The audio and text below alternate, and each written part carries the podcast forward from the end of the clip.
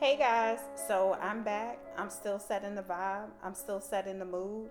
And unfortunately, I'm rolling solo on this particular episode this time. Eunice, as she mentioned, I think on our episode last week, this October for finance people is just a really rough month. So unfortunately, she's got to wrap some things up work-wise, pulling an all-nighter. Eunice, I'm with you in spirit. And she's going to catch us next week and then moving forward. But I'm going to wrap up our minisode season. Uh, just kind of hang it in there. So you guys hang with me. So we talked about product influencers. We talked about travel influencers. We talked about gamer influencers. And now our fourth and biggest type, or in the bracket of big. I won't say biggest, but our fitness influencers, which just like the gaming industry, this is a big industry too, because we're still talking twenty-six point seven billion dollars. So only a measly twenty-six point seven billion dollars. Nothing, the pennies, pennies on the dollar, so to speak. So this industry, as we know, is just as big as the gaming industry or some of the other industries that we talked about, travel industry, um, product industry. And it kind of has the same setup, right? You have your different brackets where you can fall salary range depending on the type of fitness influencer you are. There are different types of fitness influencers. And within that, we're going to kind of explore that. Now, disclaimer, if you hear any heavy breathing or panting in the background that almost sounds like an obscene phone caller, that is Bailey, my fur baby, trying to make himself known. So this is what happens when you unfortunately have a sick pup that got into something one night on a walk, I think some poison ivy or poison oak, and he unfortunately is going through it. So he and I are both going to be working through this episode uh, together tonight as I do my homework the night before the episode drops. Now, with fitness influencers, we have different kinds. And I think the beauty of it is we've gotten a chance to kind of see it mature over time. Because back in the day when you thought fitness influencer, you thought, okay, this person is one of those people that watches everything that they eat. They say their body is their temple. They, their father has to be Zeus, okay? Their mother, Athena. Their body is built like a demigod. It is chiseled. It is perfect. It is perfection, as whatever one thinks perfection is. And you almost wonder, borderline, is that manufactured? You know what I mean? Or is that homegrown? You were really in the gym putting in that work. That was what we thought of back in the day when we were talking about fitness influencers. Now, that still exists today, but there is definitely a spectrum. So we have fitness influencers that probably are in that realm. Your, your father was Zeus. Your mother was Athena. Uh, body type, demigod. Perfect, chisel, uh, fat percentage, zero. And then you have fitness influencers that have what we would call an everyday body. All the way down to, you could be thicker than a Snicker, but that doesn't mean that you're unhealthy. It just means that you're healthy-ish, okay? Everybody has a group. Everybody has a niche. Everybody caters to something. So you can definitely, within the fitness world, especially today, find your own mix. You even have influencers that their niche or their route that they go in with their particular business are in certain areas. Like if you want to concentrate on cross training or HIIT workouts where it's high intensity and you're doing different things with weights or your body weight or uh, rubber band work or things like that. But then you also have influencers that may train you on Pilates type things. Bar, you've got yoga, you've got um, fitness influencers that focus on at-home workouts, gym workouts, in, in the park or outdoor workouts. If you're someone that wants to train for some sort of triathlon or ninja warrior, you also have influencers that that's their track. They are well known in the American Ninja Warrior circuit, and then they also have schools and training facilities that are helping to bring up new generations of American Ninja Warrior. So I could go on for days for this. There, there are definitely is a big, wide range spectrum when you're talking about fitness influencers. So that was just to name a couple, just to give you a better idea, especially if you thought of fitness people but never thought about fitness influencers. Now let's talk about the money, honey, because everybody wants to know about that. So to give you just some different ranges, and this information is based off of a twenty nineteen twenty twenty study, so it might be just a little dated, but this is more to give you estimations, just to give you an idea, just to give you a starting point for your own research if you're interested in being a fitness model and or fitness influencer yourself. Now, if you're someone that you're mainly in social media, like let's say Instagram, we'll, we'll kind of focus on Instagram right now. Those that have a following of about a thousand users, so that kind of puts you in the, I'm putting my big toe in the water side of the pool party, you can make somewhere between thirty to sixty K. If you're someone that's considered a micro influencer, so now we're stepping up, we're, we definitely have our legs in the water, we're getting used to the temperature before we get up in there, your following range is somewhere between ten thousand to one hundred thousand. That's going to bump you up. So salary wise, we're talking about forty to one hundred K. Now, if you're a celebrity influencer, and an example of that would be like a Shaun T. If you guys remember him, he's in like a lot of the infomercials and commercials for like P ninety X and Beachbody workouts. He's estimated at twelve million.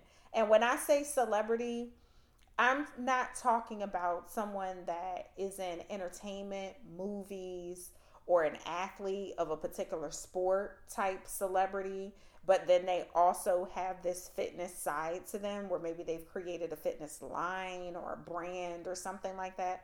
I'm talking about someone who ate, slept, and breathed fitness, and that was their genre, that was their jam, and they worked their way up in the ranks to build a following, to have something that substantiated them as a subject matter expert within the fitness realm of where they cover. So Shaun T would kind of fall in line with that. Like he he bred himself up within this realm. He wasn't somebody that was an entertainer in another space, built the celebrity, and then kind of transitioned into something else. So I'm only talking about like true fitness influencers.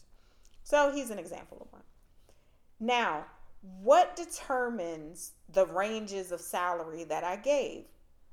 I'm glad you asked that question telepathically. I will answer that for you. The salary includes a plethora, and there's not really a set formula because it just depends on the type of fitness influencer you are. So you could have sponsorships, you could have a bonus structure set up because you have some sort of collaboration or contractual agreement with, with an organization or a company. Um, you could offer courses that people are able to take, and that could be something virtual, that could be something on site because you have like a brick and mortar, or you offer physical location classes or some sort of variation of that.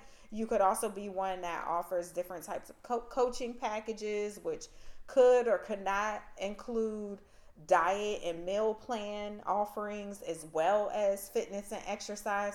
So there's a, a different kind of a la carte grouping to what could affect what your income could be. So you really have to, as someone that might be interested in getting into this space, understand what kind of makes you you, what makes your business your business, and what is your niche. It's not something where you want to try to come in and copycat someone's particular formula, because what makes them them is why they are what they are. So you have to kind of find out what makes you you. Now, let's give you some examples of some fitness influencers other than celebrity Shaun T. So, and you can also find these people on Instagram. If you look in the details of the show notes, I'll also post them, because if I'm going to mention them on the podcast, the least I could do is also add the link so that you could go and investigate their Instagrams as well. But um, the first couple, I'll say the first three, I'll, based on the twenty nineteen twenty twenty article, put what their estimated net worth was. But then I also have some other people that I want to give an honorable, very honorable mention to because I think the list of people that I'm going to kind of run through, they give you that full spectrum. So some of the people, when you go to their Instagram, you'll see, okay, um, blood type, demigod, I see it, it's chiseled. But then other people, okay, you get down with the burger crew. I could totally work out with you in the park, but then we could go over here, hit up some crab legs and like do the thing. So you have, um, and I tried to pick people that gave you the full spectrum of those that might be thicker than a Snicker, but they're still functioning in the fitness space, showing how you too can still develop healthy habits and be fit, whether your your body is zero percent body fat and you're on that track, or you're just somebody that wants to incorporate healthier habits and a fitness routine in your everyday life. So they kind of represent a small subset of what I was kind of talking about in the beginning of the episode. So we have Simeon Panda. He was net worth at about five hundred forty thousand dollars. Now, I'm sure that might be higher because looking at his following, he's definitely around, I believe, like eight point nine million when I last checked. And like I said, everybody that I mentioned, I'll also have their Instagram handle as well in the show notes and the details so that you can check it out. Ulysses Junior He was net worth at about four hundred seventy-six thousand.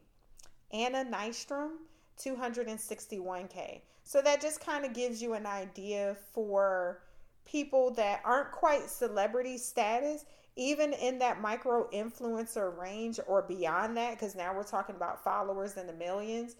Your income really could potentially fluctuate just depending on what your niche is and what your offerings are. So some of the others where I don't necessarily have any net worth information for them, but they do kind of play out into the spectrum and you can kind of see the differences in their niche would be Chrissy King. Now, Chrissy King, she's thicker than a Snicker, but what I like about her is she still shows how you can incorporate healthy uh, habits and aspects into an everyday life, especially if you're someone that is busy, on the go, and you just want to make some better choices, but maybe you're not um, necessarily trying to go into the realm of like hardcore fitness, like you're training for something. Because we all have our our different wants and needs, right? Like some of us might be more into running, where others of us are just looking for something to just kind of calm our stresses, clear our minds, and do something more yoga-based, for example. Next, we have Latoya Snell. Then we have Jeanette Jenkins. So those are just a couple for you to be able to kind of check out, see um, their pages, see what I'm talking about as some examples when I, again, when I say fitness influencers. But let's kind of talk about the style of a fitness influencer and the nature of the work, because we've already kind of talked about the industry. We covered different influencers, the salaries, the different spectrum when we're talking about inf- uh, fitness influencers. Got a little tongue tied. Now let's talk about the nature of the work. You want to make sure that you can post regular content, and that could be photos, that could be video, that could be a mixture of, of all kinds of things, because again, it depends on what services that you're offering. You want to figure out what your niche is and what services you're going to offer. Are you going to be someone that is a hybrid, which there are fitness influencers that are this, but a hybrid between a travel influencer and a fitness influencer? Because there are a lot of us that travel for leisure, that travel for work, that travel just to travel for the experience. And while you're traveling, sometimes it can be difficult to keep up with the fitness routine. So um, you might decide that you want to be the type of influencer that you're going to show people how, at the very minimum, they can use everyday things that might, they might find in a hotel or an Airbnb or just in their surroundings around them. Little changes even that you can think about or make in your diet or your everyday habits when you're traveling to stay up with a fitness routine. So that's just an example, just throwing a little gem out there for you. But what services are you going to supply? And is it just going to be fitness related, where you're going to show different uh, workouts, routines, different everyday things that maybe you can do with weights or equipment or without weights and equipment. Or you're also going to include meal planning, diets, uh, trackers, calendars, and things like that that people can use to incorporate. So what are going to be the full blanket of services that you're going to offer? And you want to stick to that. You want to be consistent. You want to be, because people need reliability. If I'm going to follow you as a fitness influencer and I'm going to be getting tips from you, workouts from you, or I'm going to do one of your programs, I want to see regular and relevant content. I don't want you to post something on a Monday at the first of the month, but then the next time that you post any other relative information or workouts or anything like that is the following month. Inconsistency is not the key when you're talking about being an influencer, especially in this particular space. You also want to be organized. You want to be detail-oriented because you're going to have to keep up, especially if you're someone that's going to be interfacing with clients, because you might be offering uh, side services as well, not just someone that might be posting videos on different social media platforms and then allowing users to subscribe and come into that type of environment. You also might be working with people one-on-one or in group settings or even in live sessions on certain curated days. So you want to be able to keep up with all of that so you can make sure that you're consistently creating new content, workouts, uh, all of that. You want to be genuine, okay? It's got to be something that you like doing. If you don't like working out and you're part of Blood Type Cheeseburger Crew, there's nothing wrong with that. This is a judgment-free zone, but being a fitness influencer may not be for you, okay? So you gotta like what you do. So if you're one of those people where you're like, I hate working out, and we all have our days, but I'm not talking about people that are just having a day, okay? You have to kind of like fitness, it be your passion, wanting to teach and train and help other people reach their fitness goals. That's got to be something that you like, and you got to like people. So if you're one of those people, you're extra introverted, your uncle or your father genetically is the Grinch, this ain't for you, hun. Because you got to like people. You got to like working with people. You got to have an element about yourself where you want to help people. So this definitely is one of those realms that you want to think about. You definitely got to be genuine. You also want to determine your plan of attack, your approach, right? What social media platforms are you going to be on? Is it going to be a mixture of Instagram, TikTok, YouTube, Reddit? Like what... What are you going to offer? And if you're offering courses or you're offering certain content where there's like live sessions and things like that, are you going to have some additional platforms? Are you going to have a website where you're going to offer that? Those are things where you want to plan it. There's not a specific formula to it where it's, oh, you got to have a website or you got to have this. But again, you want to be consistent, you want to be reliable, you want to be genuine, and you do want to plan it out. So you do want to come together with some sort of rough outline of a business plan of how you are going to run your business, present it to the world, and market it so that you can be consistent within those things and within those spaces. So just like the other influencers, you're definitely going to need to have access to technology because you're going to need a computer, something to take pictures with. These days it's our phone, right? Some sort of, at minimum, software that'll allow you to do some cutting and editing and things like that, trimming of certain videos and content that you are going to post on certain platforms like Instagram, maybe in your Reels or TikTok or YouTube. So um, you're definitely going to want to research those other, I like to think of them as auxiliary platforms and services that are going to help you to be able to either um, create the content that's going to go on your website and other social media platform or just on your social media platform. But you want to definitely plan that out, plan that attack. Well, this was just a small snippet into the world of an influencer. We did just a, a four mini-sode series in between our seasons before we kick off season four, which we've entitled Leap of Faith, where we have another round of entrepreneurs in different spaces that we definitely want to showcase. We're very excited to roll that out to you guys.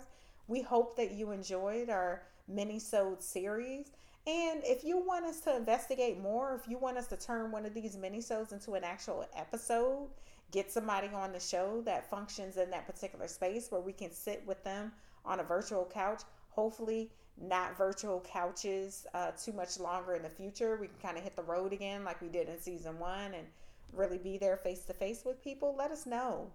Send us an email. You can always reach us at p g d fam at gmail dot com. You can also follow us on our social medias. So on our Instagram, we are Sophie and Olivia Books. On our Facebook and on our TikTok, we are P G D Innovations. So definitely look out for us. Follow us. We have more things that are coming. Like and subscribe. And we look forward to meeting you guys next week when we kick off our first episode in season four, where we are rolling out our next series, Leap of Faith. Check you guys later.